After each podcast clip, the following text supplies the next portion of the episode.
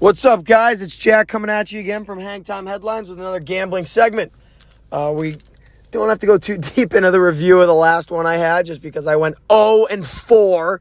That had a lot to do with Ja'Marr Chase going 5 instead of Sewell, which I like to pick now just because Burrow gets his guy again. But yeah, 0 and 4. Not a great look for me on the first pod. But here we are again with some NBA playoffs. We got the four playing games, and you know we're about to bet them all.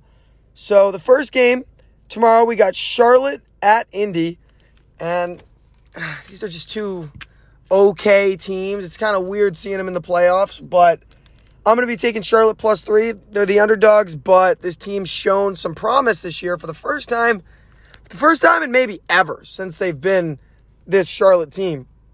So I'm taking them plus three and uh, just taking the future promise and putting that into this game and thinking they'll play their butts off and come out with a W. After that, we got the Wizards at the Celtics. Uh, your boy got some tickets to that. I'll be in the house.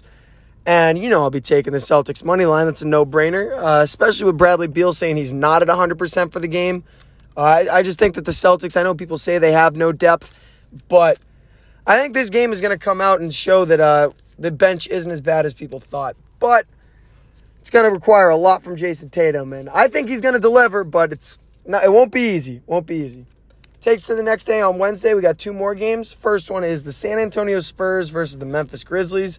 Uh, again, two not great teams going at it, but I think that we just got to go with the experience on this one. I think that Gregg Popovich is definitely the coach you want to have in this situation. So I'm going to be taking the Spurs plus three.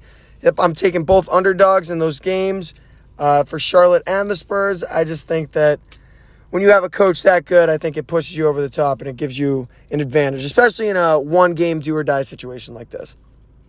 Lastly, we got the Golden State Warriors at the Lakers, which is a game that nobody wants to watch. Everyone was pumped that both these teams suck this year finally, but we can't even avoid it. We got these teams back in the playoffs together and it sucks.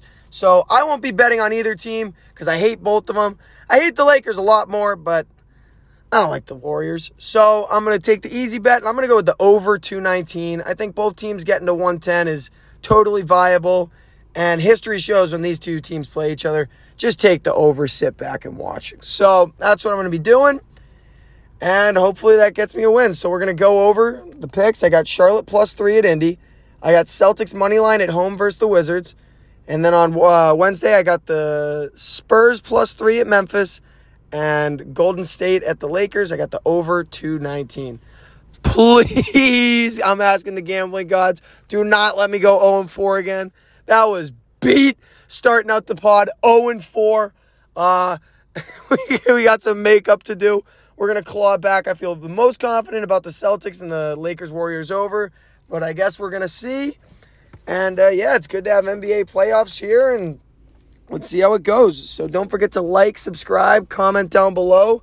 Let me know where you think I'm an idiot. Shame me for last week because it was so embarrassing 0 4. But here we are again and we're ready to roll. So uh, peace.